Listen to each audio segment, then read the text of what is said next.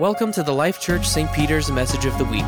We hope you're encouraged by today's message and encounter God's heart through it. To find out more about us, visit lifechurchstpeters.com. My name is Joshua. If you didn't get that, my wonderful wife Rachel was singing today with this amazing worship team. It was really, really good. Such an honor and a privilege to be here.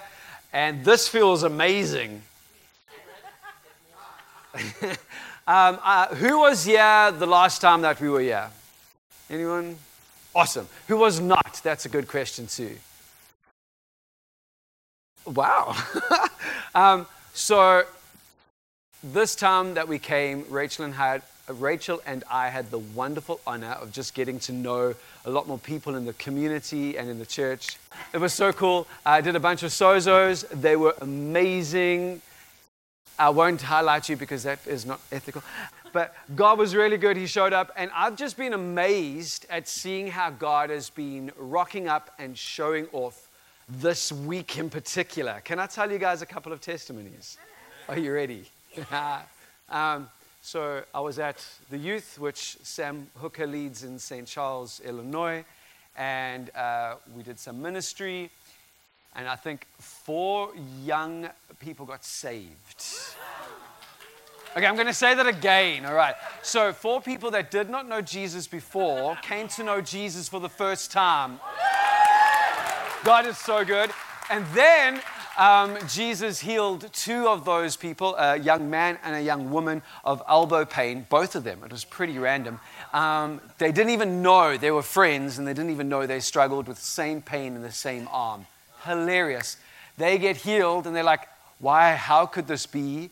Um, and this other man comes forward, this really big football guy, you know, huge. And he says that he's got pain in his ankles, so can I pray for him? And I'm like, you know what? These two guys over here just got healed. Um, so they've got more of an anointing to heal you through Jesus because they've just experienced it and I haven't. So come here, guys. And they come, and yeah, they are saying their first prayer, other than their salvation prayer. They pray for this young man's ankles, and he gets healed. Isn't God good? I, it's, it's just so overwhelming that Jesus will use us no matter how young we are as a Christian or how old we are as a Christian. And then I look at these two and I see them just standing up. They met Jesus for the first time, and then for the first time in their lives, they pray and God answers their prayers. God. Just absolutely wrecked. So God is good. Thank you, Jesus. And it has not stopped. I think I've seen healings and signs and wonders every single day this week. And I'm just, oh, thank you, Jesus. Um, I was in a sozo with our team in St. Charles. And um, I can't remember how this all worked out. It was quite a blur. But I walked back into the sozo room, and our team member is just standing there with their arms open. And I'm like, oh, yeah, cool. You know, the glory. Yes, let's get there. And she's standing there as she's finding feathers on her arms. And I'm like, I'm, I'm, the first thing I do is like, okay, where are the down comfort? Where's those feathers? Like, you're like going through all the, the cushions and the pillows and our jackets to see if anything's got some feathers in it. And there's nothing. Nothing. Absolutely nothing. Sometimes God makes you wonder because I don't understand it, but it just reminds me of that Bible verse that we found safety and rest underneath the wings of El Shaddai. And like El Shaddai showed up and he healed the person's heart that came to that meeting, and it was just such a beautiful experience. So, Jesus, I just thank you. Um, can we do something if you feel comfortable? I just really feel like being obedient to Jesus and just prioritizing the Holy Spirit's presence here today. Um, if you feel comfortable with this, just open up your hands. Um, and we don't have to work for this, we don't have to strive for this. We just got to receive. Yeah. Jesus.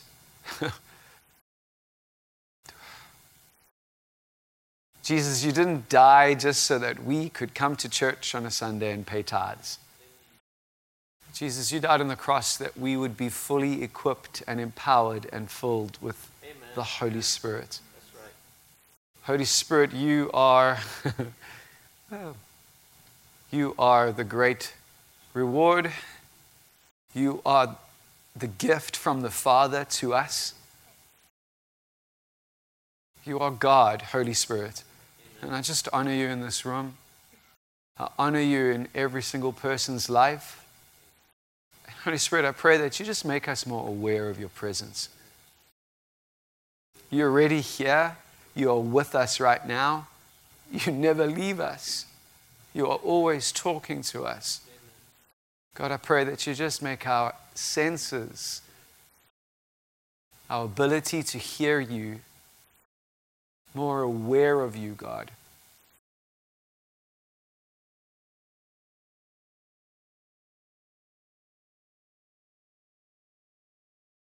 I don't want to rush on. I don't want to I don't want to speak today, Holy Spirit, if you take over. I'm very happy with that. You say things better than I do, God. And I know you want to talk to your daughters and your sons. Come, Holy Spirit. Come, Holy Spirit. We are hungry for you, God.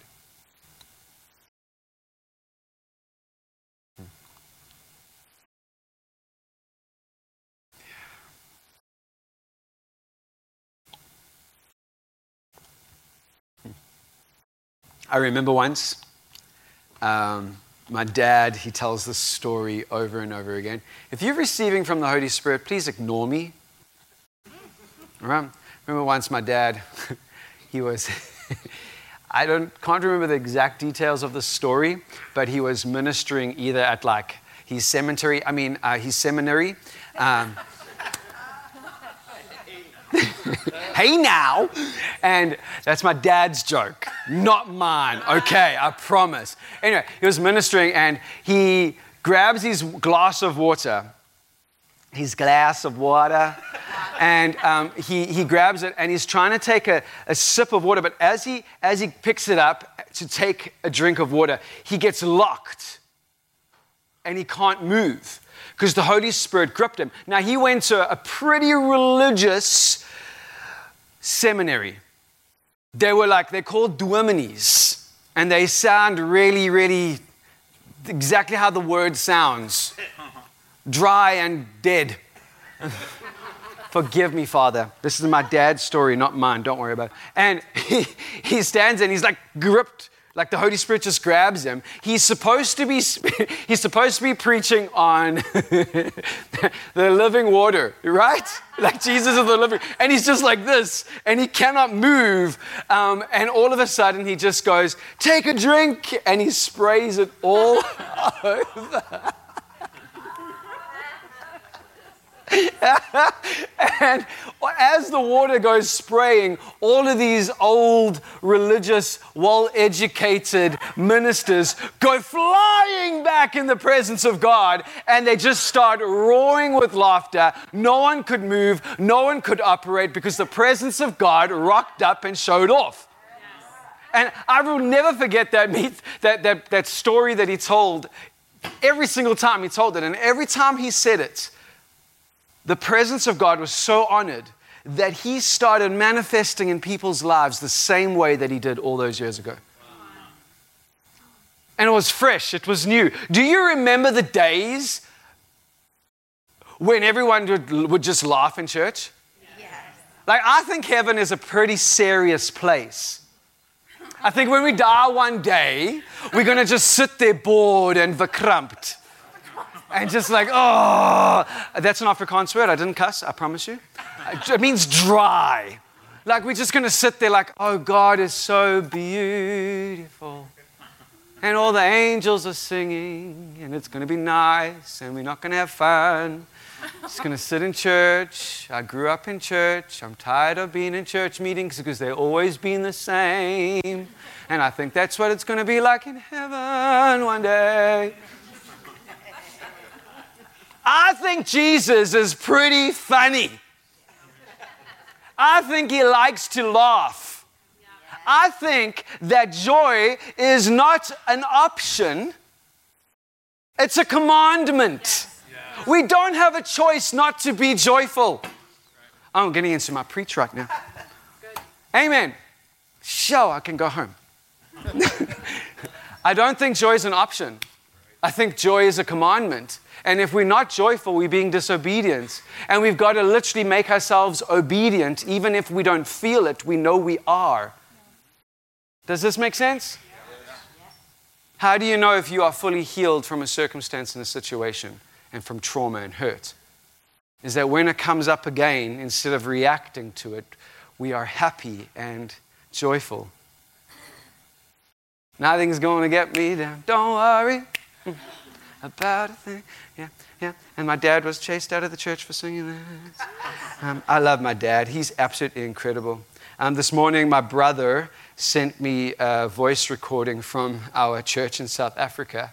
Um, and without any musical instruments, there in the rubbish dump, in the trash, in a building that is made out of zinc and cardboard and boxes and wood just nailed and pieced together with the dirt and the dust busy rising up as we are dancing. He sends me this voice recording of the church, um, of the church singing. And it's just so powerful. Like, and they were singing about the faithfulness of God.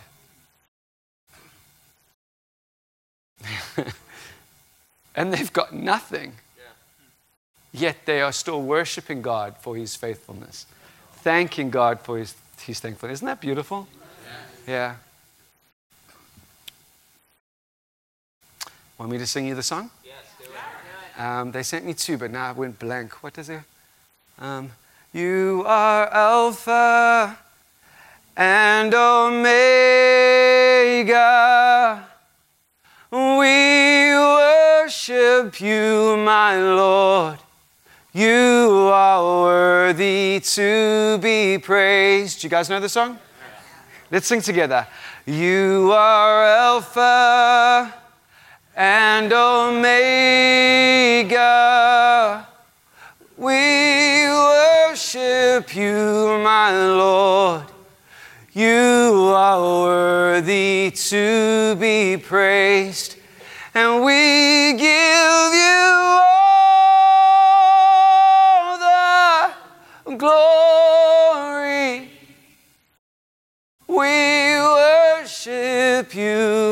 Lord. You are worthy to be praised.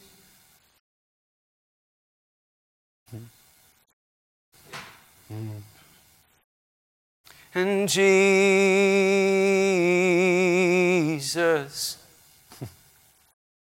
and Jesus,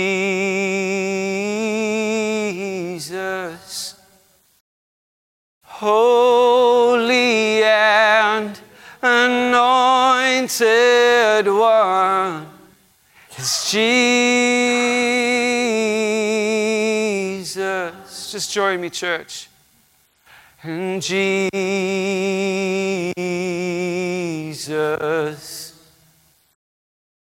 and Jesus,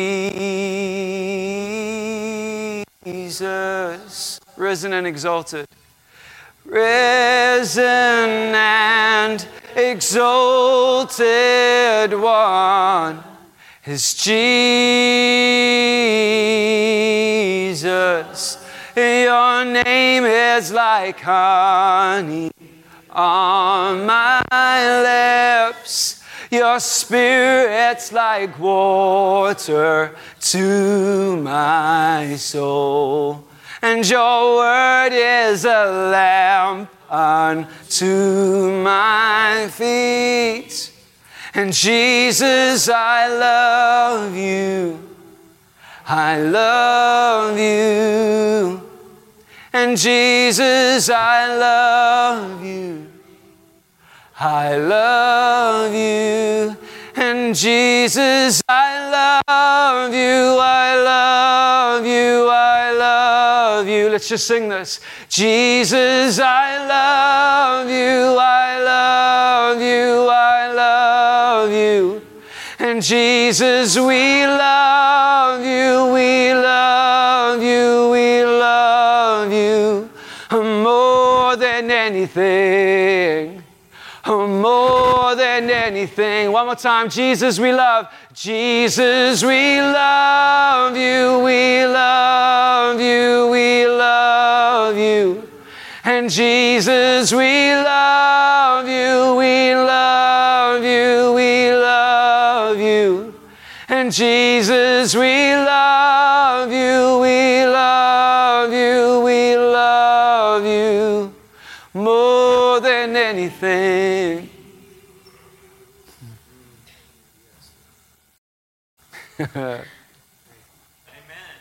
So, Jesus, we thank you that you are the love of our lives. Thank you, Jesus, that you captivate this bride. Yeah. Whew. I promise you I prepared. But I don't know what I'm doing. Okay. Karabashada.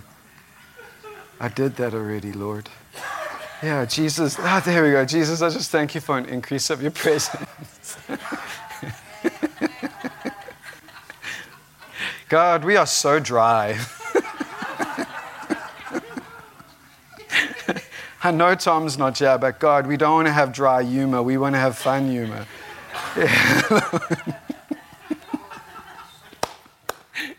Yeah, yeah. yeah. Oh, Jesus. I remember. I remember when um, I was in my rebellion. Um, I tried. I tried to. I tried to run away from God. I was highly unsuccessful. I, I failed so bad at running away from God. Can you tell? but I ran. oh gosh, I ran so hard.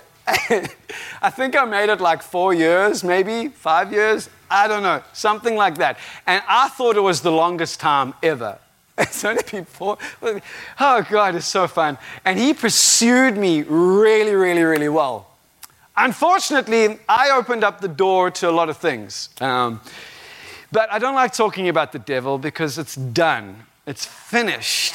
But I remember one, I remember a lot of moments in my life, but there was this, whew, there was this one moment, there was this one one moment where one dream I had, thank you, high five Jesus. There was this dream, it's very important because I just remembered it. there was this dream I had. I woke up in the, my, my hangover state. Um, I woke up scrambling for my cigarettes to begin my day. And as I wake up, I'm remembering the dream that I had that night. And I don't remember dreams unless God talks to me. And I knew that even when I was trying to run away from God. and I woke up and I remember this, woo, I remember this dream. And my dream was I was sitting with my three friends. And those friends were the bad friends in my life, you know? The ones that your mother prays against, those three friends. I was sitting with them. I love them, honor them, Jesus, get them saved. And I'm sitting with the three of them, and I'm sitting in this room, and we just doing our stuff, right? Whatever we did. And all of a sudden, the door of this room that had no doors, because it's a dream, and the door opened, and the Holy Spirit in person rocked up, stepped down, grabbed me gently and tenderly, but powerfully too. And he grabbed me and he picked me up gently and tenderly, but powerfully too. And he put me in the corner of the room, gently and tenderly yet powerfully. And he put me in there and he looked me in the eyes with those deep blue, passionately powerful, gentle, and tender eyes. And he looked me deep inside my eyes and he said, Joshua, I have made you for more than this. And I stared into his eyes, and as I was staring into his eyes, his love and affection towards me overwhelmed me, even while I was remembering my dream. And I remember seeing through his eyes and seeing my destiny being unraveled. And how God was going to use me. And how he is using me. I could see it just unravel over and over and over again. And that's how I woke up. Isn't that a powerful dream? Yes. Did I turn? Did I leave my rebellion? No, it took me a little bit of time. I can't remember how long it was, but it took me a while. And uh, my title of my message tonight, well, I want to say, yeah, my title of the message today is, because it's daytime, um, is We are made for significance. Say that with me. Say, I, I am made, made for significance. significance. you are born to be amazing. Say that over yourself. Say, I, I, I was born to be amazing. God, do you know that, that, that, there was that mug in like the, the early 90s that says, God, don't make junk? I believe they're still around, right? I wish I kept one. It could be so cool. Um, and that, that totally wrecked my life. If you guys want to turn with me or look up at the screens to Hebrews 12, verse 1, um, I read this version because it's my favorite version, but I read it alongside other versions just in case you guys are scared that I'm getting into hypocrisy. Um, as for us, we have all we have all of these great witnesses who encircle us like clouds. So we must let go of every wound that has pierced us and the sin we so easily fall into. Then we will be able to run life's marathon race with passion and determination, for the path has already been marked before us. Such a loaded scripture verse, one of my favorite. But let's look at the top. As for us, say me, and the person next to me, we are surrounded by a cloud of witnesses. Do you know what a cloud of witnesses is? I've heard people say it's angels, and I've also heard people say that it's all the people that have gone before you in your faith. They are encircling us, watching us. Why? It is so weird. it is strange. And one of the best interpretations that I like of this verse is they are watching us, interceding, and praying for us so that our destinies will unfold. They are partnering with heaven and with earth, and they are praying that you will step into your destiny. You. Moses. Elijah. They were foreshadows of what we have today. Abraham stepped into a new covenant relationship in the old covenant. He believed and it was accredited to him as righteousness. We believe and it's accredited. Thank God we don't have to follow all those rules. My Lord Jesus. They're doing the shred, that 30 day shred back in St. St. whatever, St. Charles, Illinois. Uh, and they're doing their 30 day shred. It's something bubble on the Bible. Do you guys know what I'm talking about? Anyway, they're busy doing it and they're going through Leviticus. And I'm like, thank God I said no. I wish I was actually doing it, by the way. It was cool. Um, read the Bible in three months or, I don't know. Three months. Three months. You know, your son's doing it. He's inspirational. Um, it's very. they are the great cloud of witnesses is literally watching and interceding so that you why why would they be doing that unless you are significant, unless you have a role to play to see kingdom invasion on earth. I love, I absolutely love the idea of yes, I cannot wait for my bridegroom to come home. But when I walk the streets of America, I see more unsaved people than I see saved. I see more people that don't know the true gospel and I think it says somewhere in there that he's not going to come back until everyone is aware and heard about the gospel. I think, what is it, like less than, less than one third of, of the world knows about Jesus, heard the name Jesus. We've got a lot of work to do before the bridegroom comes home. Don't quote me, bro. I, like, like I promise you, a hundred percent, I am not accuracy. Go Google it yourself. Come on. It's not, I don't, don't, don't quote me on the, on the oh, Lordy. I'm joking. But I don't know. I really don't know. But there's over in a with a big what is a, a blimp and just yells Jesus Come on, bro. Do it. Yes, I say yes. Come on. Come on, bro. See, we need more ideas like that. Um, it's really, really heart wrenching. It's heart wrenching. And I love, I'm, I'm, I'm just, this is me being totally vulnerable with you right now, church, but I love crying out, Jesus, come back. But I don't know if I can sleep at night, personally, if somebody is going to hell. My God, mercy. Mercy, Jesus. This is somebody's child.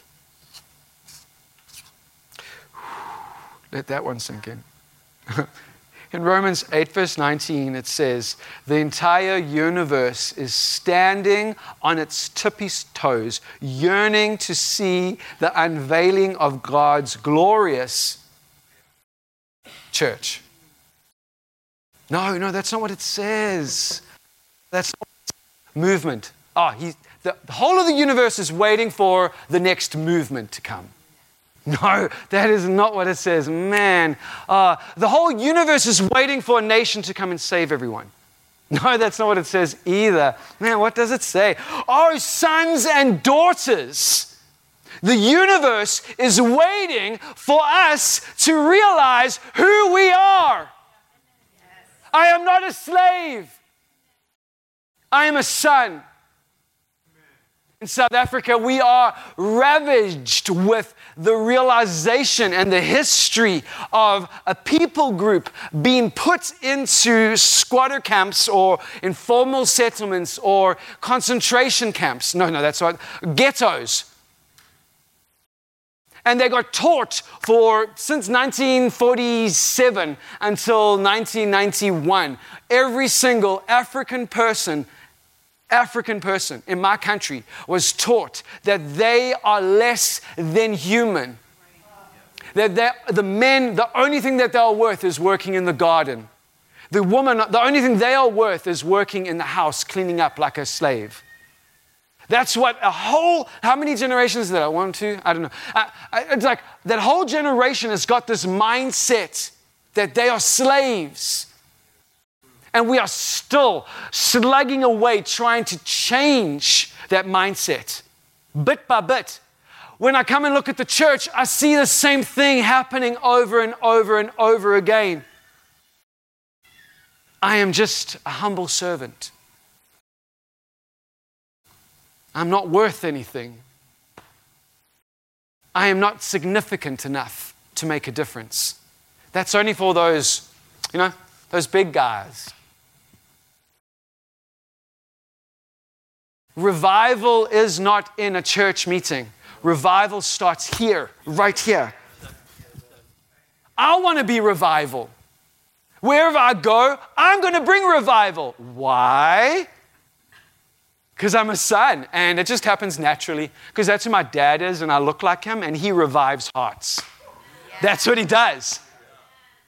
Wherever my dad goes, I've seen him heal the sick, raise the dead, cast out demons. You were once oppressed, now you are not. Simple. It's very easy.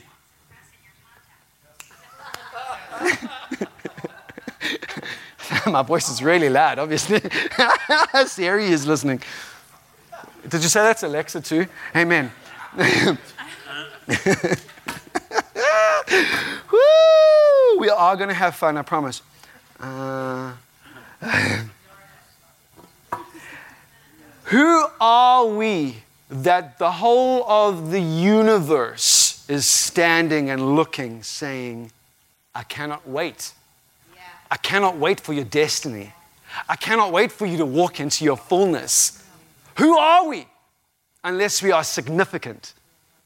Isn't that so crazy? And we are we are what all of heaven and creation is partnering with. We are. You, me, the person next to you.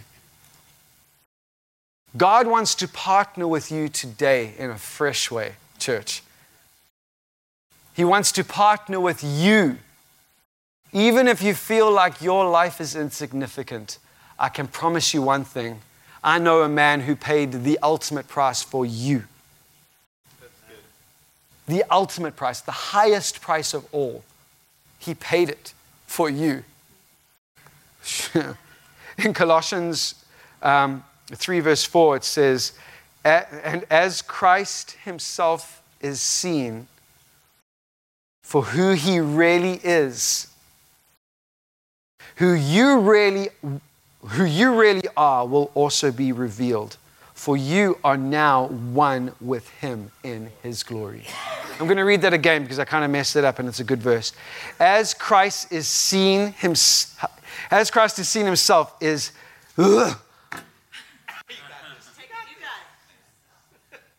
The more you see God, the more you become like Him. The more you behold Him, the more you become like Him.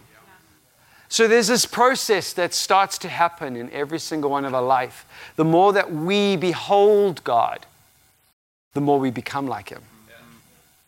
How He moves, how He works, what it says in the Bible, what He's saying to you. I love the Bible I really, really do. He talks to you through the Bible. It's very important to understand the difference. It's the pneuma, it's the now word. Oh, I'd love to hear this guy preach. Come on, yeah? The more you see him, the more you behold him. Beholding. If I want to get to know someone, how do I get to know them? Spend time with them. If I want to understand how they think, how they problem solve, what do I do? Watch them, learn from them, glean from them, ask for their opinion on your decisions in your own life. I remember going through a stage where I was like, hey, Jesus, what should I wear today? I asked him this morning and he forgot the socks.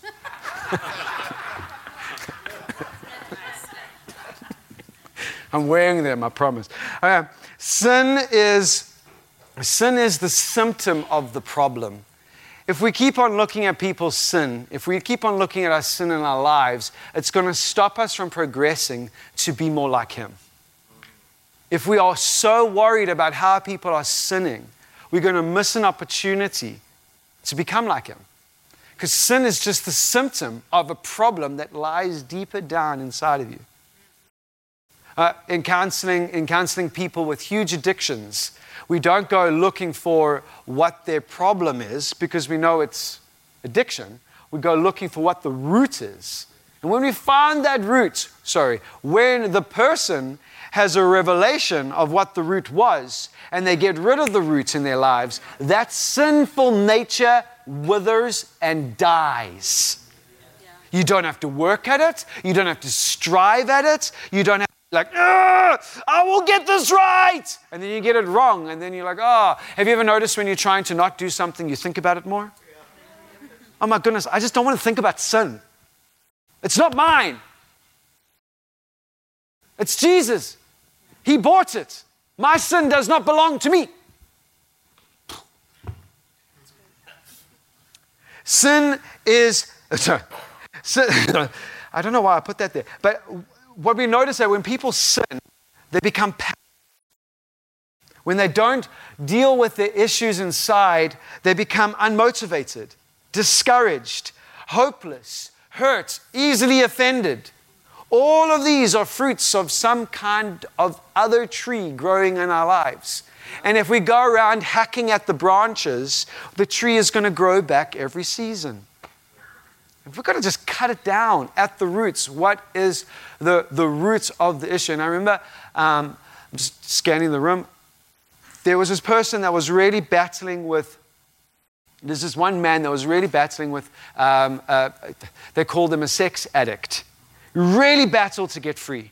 He was trying everything. He couldn't go anywhere. He got no breakthrough. He was feeling so much shame, so depressed. How am I ever going to get set free from this? Is this my life? Am I, is every single one of my relationships destined for destruction because I cannot break free from this? It's affecting his marriage, his children. It's just everywhere in his life. And he was feeling so bad. And he comes to us and he came to me and he was like, I don't know what to do. I totally ignored the problem on purpose. And I said, How's your relationship with your mom? He starts crying and she, he says, She was abusive from the age of five. I'm like, There it is. Found it. You're looking for something that was never given to you. But don't worry, I know a guy. He can meet every single need. And his time is inside of him, so he can go to your five year old state and start healing you all the way up, meeting every single one of your needs. Isn't that so good? Why are we, we the church is so in love with punishment? Because we want to control people's mistakes so that we ourselves don't get hurt. It's sin. Religion is a form of witchcraft. So is manipulation and gossip. So don't do any of those, okay? um, there's something powerful when it comes to forgiveness. When we forgive people, something happens on the inside. That's one of the reasons why I love Sozo Ministry so much, is because we literally get to walk people through forgiveness and they think they're going to come and deal with this big problem. Meanwhile, God goes and takes them back to this, this thing. And like, I didn't even, why? Okay, I forgive them, and then we go back to the big problem, and it's gone. Every single time because of the power of forgiveness. Forgiveness, you don't have to feel like forgiving someone. Forgiveness has got nothing to do with the other person, it's got to do with you. So we choose to, even though I don't feel it. It's like sometimes I've got to choose to be happy. uh, I'm going to share some cool testimonies. I remember the one day um, I was at this church in the middle of South Africa. It's in the Drakensberg Mountains. I love this church. They're really, really good friends of mine. But man, oh man, when I went there, my little megachurch brain was like, oh Lord Jesus, help me. Weird for my little understanding. So I go there, and the Holy Spirit was so thick in that room it was offensive. Like, God, why is your presence so thick here? The worship is bad. The color of the walls are peach. They've got circular tablecloths with this more peach. It was so offensive. Like, God, why would you choose to pour yourself out here where we've got all these beautiful lights and perfect schedule and great messages that people spend months preparing, not like mine. And and I was so upset. I was really upset. I sat down at the peach table in the peach room on the, on the chair in my, you know, and all of a sudden during worship, the Holy Spirit goes, BAM! Hits me. I land on the floor and I cannot stop laughing. From my gut, I'm like, help me! Ah! I just, I was like crying out help because it was like, you know, it hurt. Like an ab exercise of notes. And I'm like, God! And then, the worship ended and the guest speaker got up to preach. I couldn't stop laughing. I was like, I'm sorry, I'm sorry. I was that guy. And I'm so grateful they didn't usher me out or get annoyed and tell me to stop. I was loud. I was trying to control myself and I couldn't. I was just totally incon, whatever.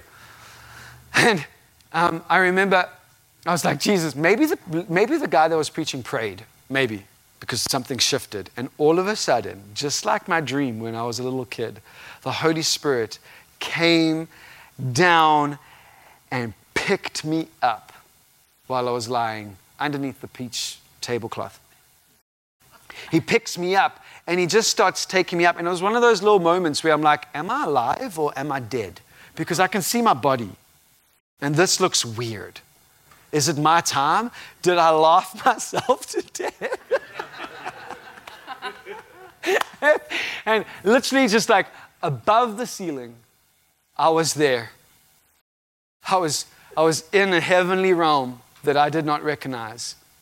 And in front of me, it was weird, like the, the building is below me, but then the whole globe, the earth, is in front of me. The whole place, everything, every nation, every tribe.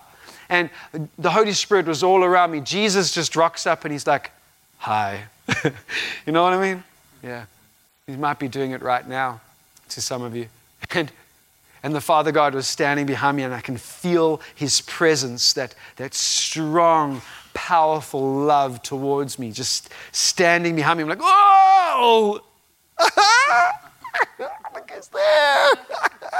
I'm gonna die! and we were laughing, and um, I think he was telling jokes, but I couldn't hear it because I was laughing too loud. And um, all of a sudden, the Holy Spirit would take me into nations, and I would be laughing with his sons and daughters into the next nation and imparting what he was carrying. And I was just seeing like what God had called me to do. He's like, Joshua, I've called you to the nations. I've called you to bring the good news, the happy good news to the nations. And then I'm there standing with God. I'm like, wow, this is awesome. I cannot wait for my destiny to unfold. I really cannot wait. And all of a sudden, the Father's heart shifts.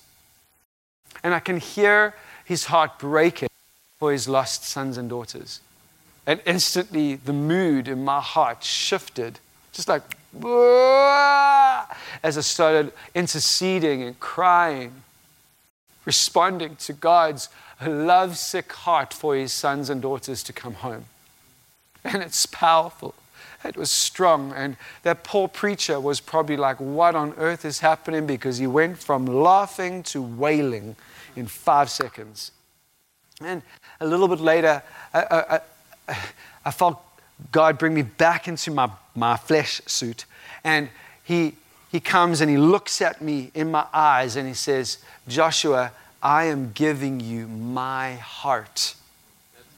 My heart. And there was that open heart surgery that happened on that floor in that peach building. Um, open heart surgery. I cannot remember what the guy preached on. I know it was good, um, but I cannot remember. And something happened inside of me.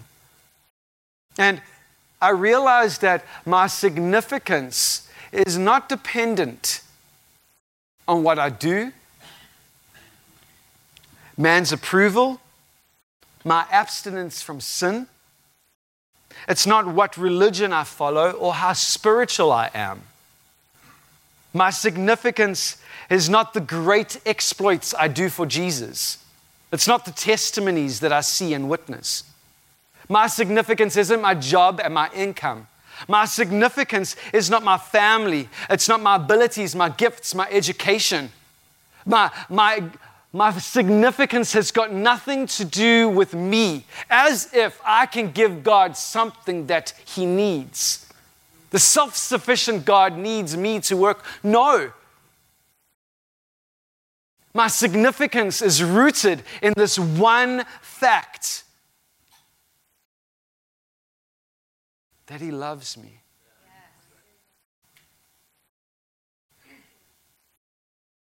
If everything is stripped away and I just have Him, I am satisfied.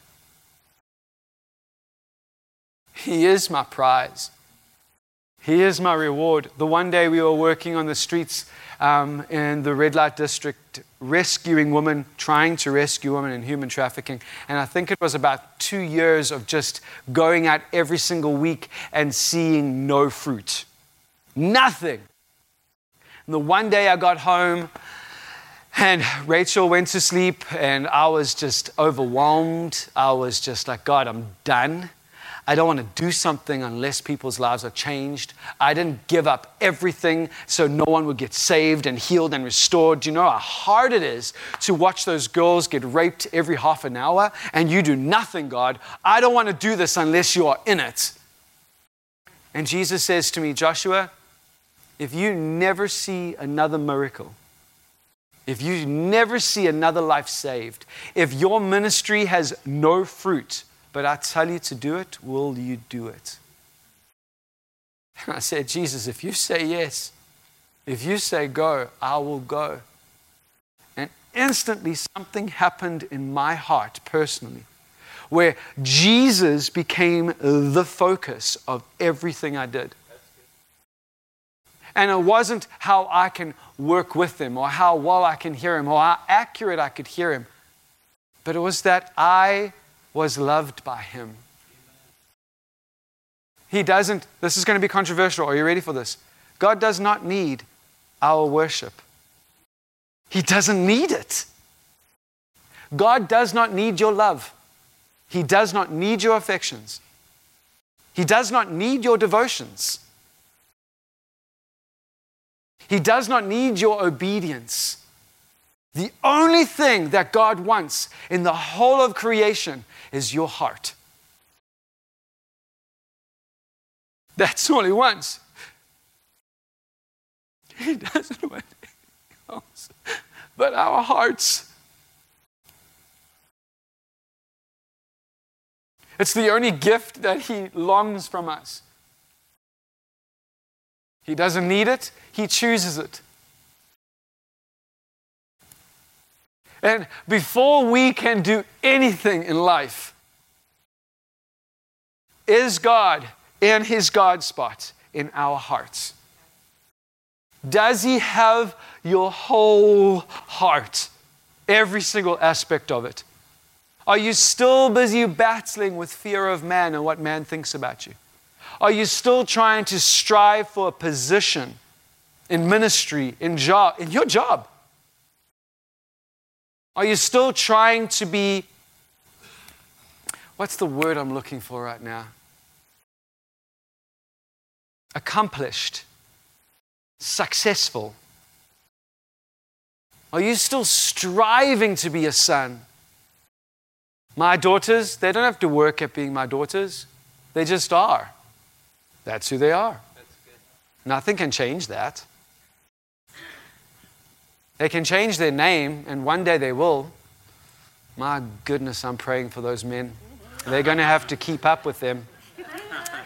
My girls are going to change the world. they don't have to change anything, they don't have to do anything. They don't have to work for my affections. They have it. And here I am, just a man. I make mistakes. I'm not the perfect father and I know how to be a good dad. How much better is our dad at loving you?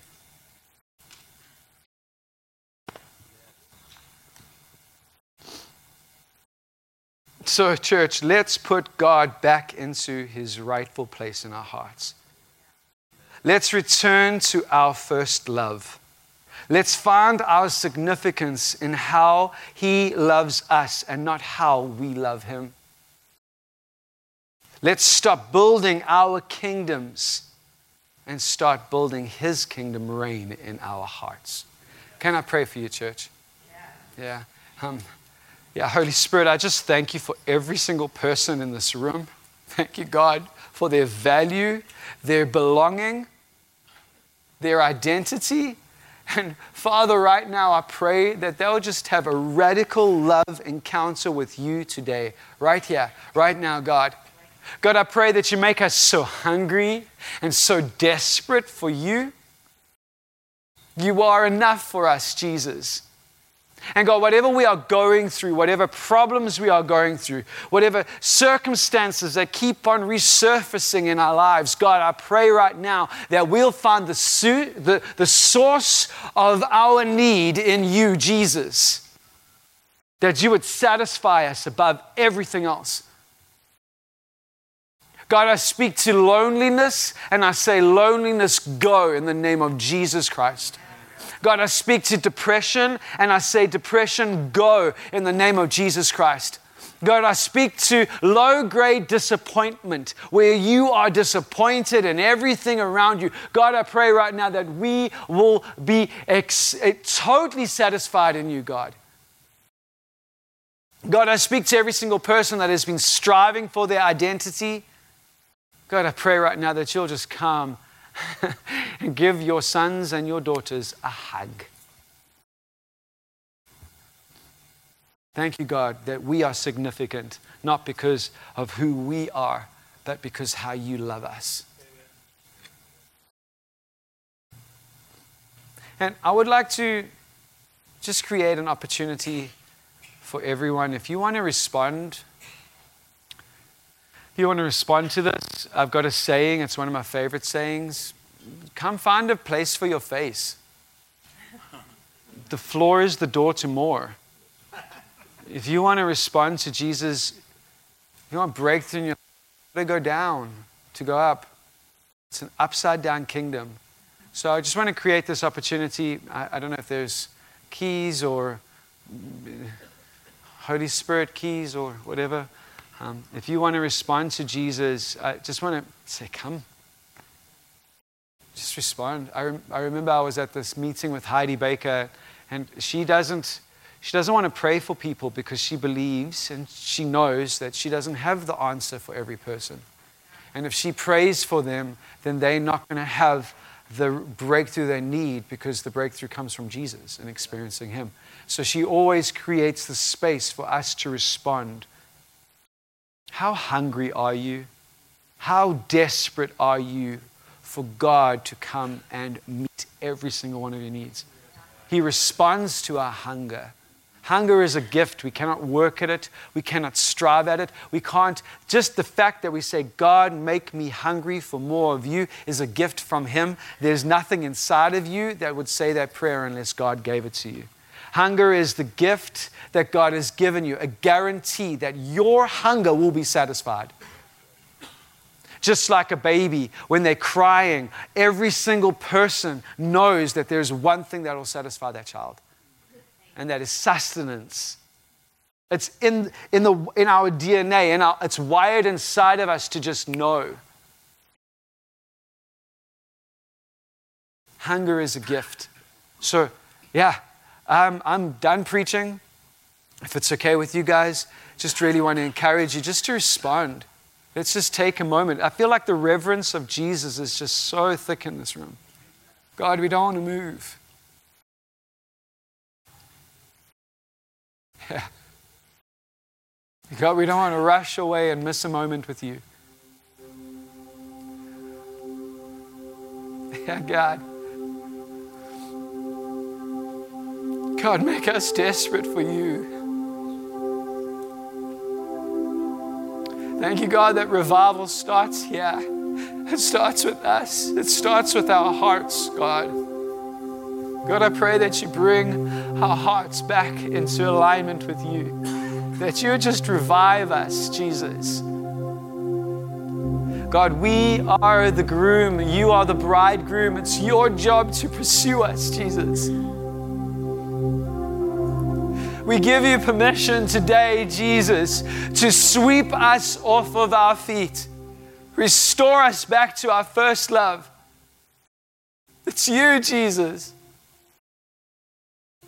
God, I thank you that you captivate our hearts with your name again.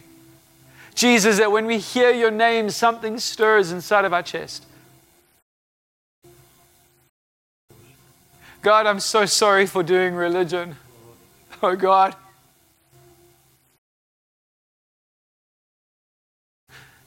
Oh God, I'm so sorry for finding significance in the things around me. God, I'm so sorry for, for getting my needs met by some counterfeit, and it's not by you, Jesus.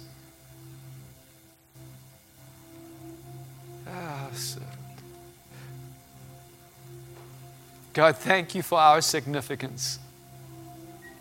Thank you, God. Our significance is how much you love us. Yeah, Jesus. You love us so much. God, I pray that you would make us drunk on your love, just like you did when we were younger.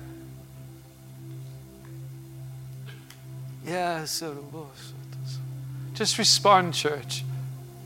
It's about to break in this room. I can feel it. It's so tangible. We just got to contend a little bit more. Just keep on responding. I really feel like the Holy Spirit wants to come and baptize people afresh.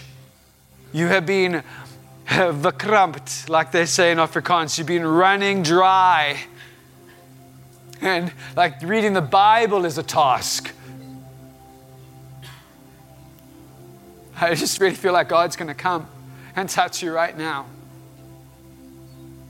Yeah, I feel like the Holy Spirit wants to come and inhabit people for the first time, like there's a baptism that He wants to do for the first time. You've never uh, been baptized in the Holy Spirit. Today, I really feel like God wants to come and baptize you, give you the gift of the Holy Spirit. If that's you, just respond. I really feel like Jesus is saying, Prodigal son, will you come home?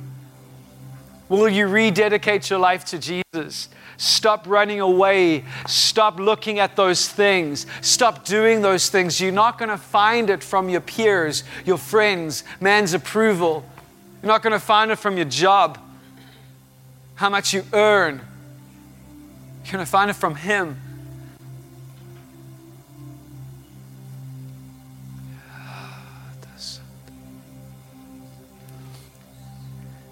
Jesus be the center of it all.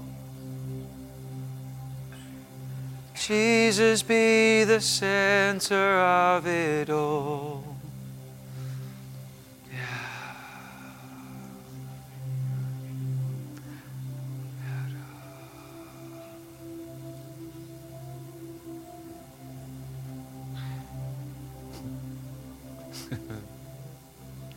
Fresh fire, fresh fire, fresh fire. God, I thank you for a fresh fire. Fresh fire, Jesus. Today, God, I pray that you pour out a fresh fire with one voice, one cry. When the spirit of unity is, God, there the dunamis power manifests. God, we cry out for your promise Holy Spirit, you said you would pour out your Spirit in these days. You said it, God. God, I pray for a fresh baptism of fire, a fresh baptism of fire, Jesus. Yeah, God, reignites our hearts.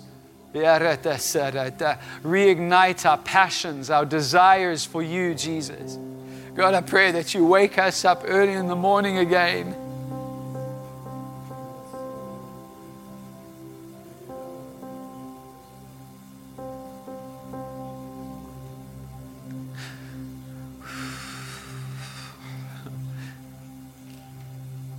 Don't miss your moments. Don't miss your chance.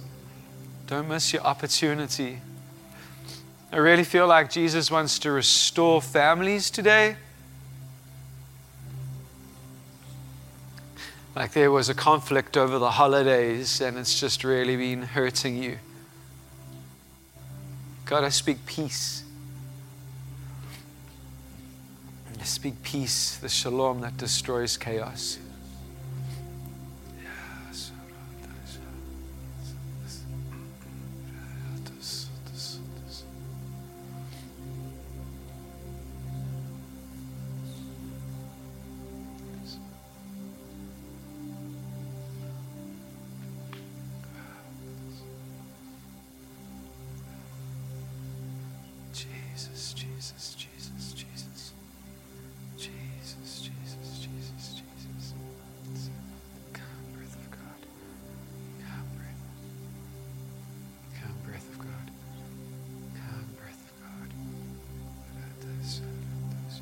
You don't know how to respond, and if you don't know what to say, just pray more Holy Spirit.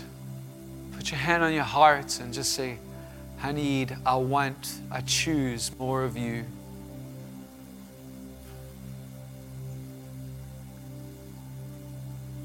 I feel like Jesus wants to heal somebody today with uh, vertigo. I don't even know if I'm saying this correctly, but like when you stand, you just feel so dizzy and it's affecting. And this is crazy. Uh, apparently, it's got to do with menopause. So um, I really feel like God wants to come and heal someone in that area too. I know you put your hand up, and that's okay. It's you too. but I really feel like God wants to come and do something amazing. I also see like God wants to heal somebody of hypertension. I don't know what this is. I'm not a doctor, obviously. Um, but I really feel like God wants to come and heal hyper. What is that? Like High blood pressure. no hypertension, like like uh, um, stress in the back. That too, amen. But like stress in the back, like uh, just you always got back pain in the middle. Does that make sense? I don't know. I really feel like God wants to do that. Um,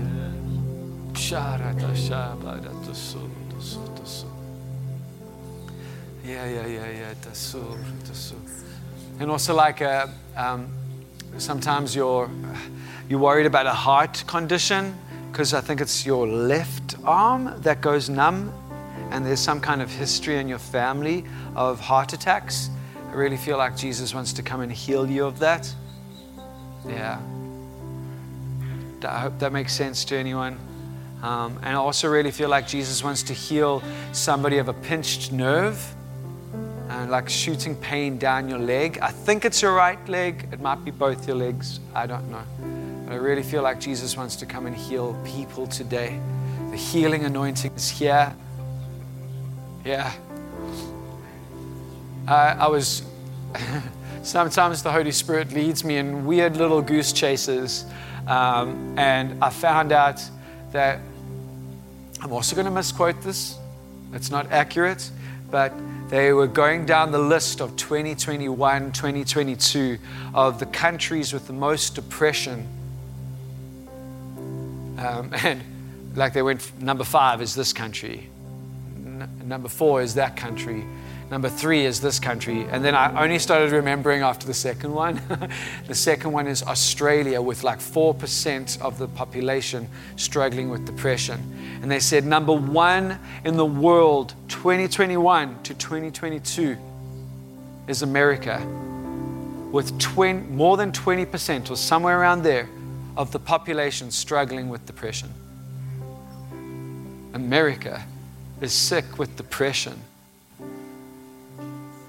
And that means out of 10 people, two of them are suffering from depression. It's not the spirit, it's not discernment if I say God wants to heal depression today. It's just what's happening. He wants to heal depression. He wants to heal anxiety. He wants to heal social anxiety, where you are afraid to walk in a room and you get all in anxious. He wants to heal you today. Depression is, is just a name. I know a guy. He's the best at doing this. He did it with me.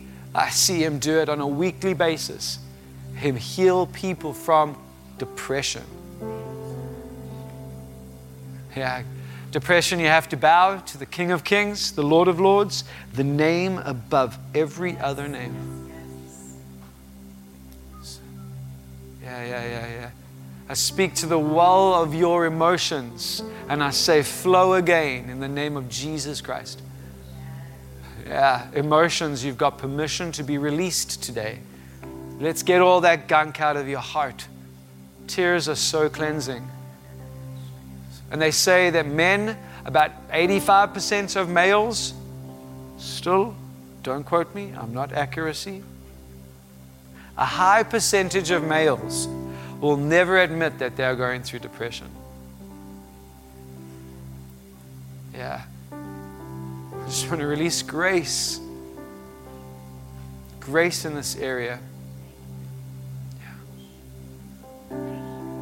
If you, if you would like prayer for anything, uh, myself and the prayer team would love to pray for you.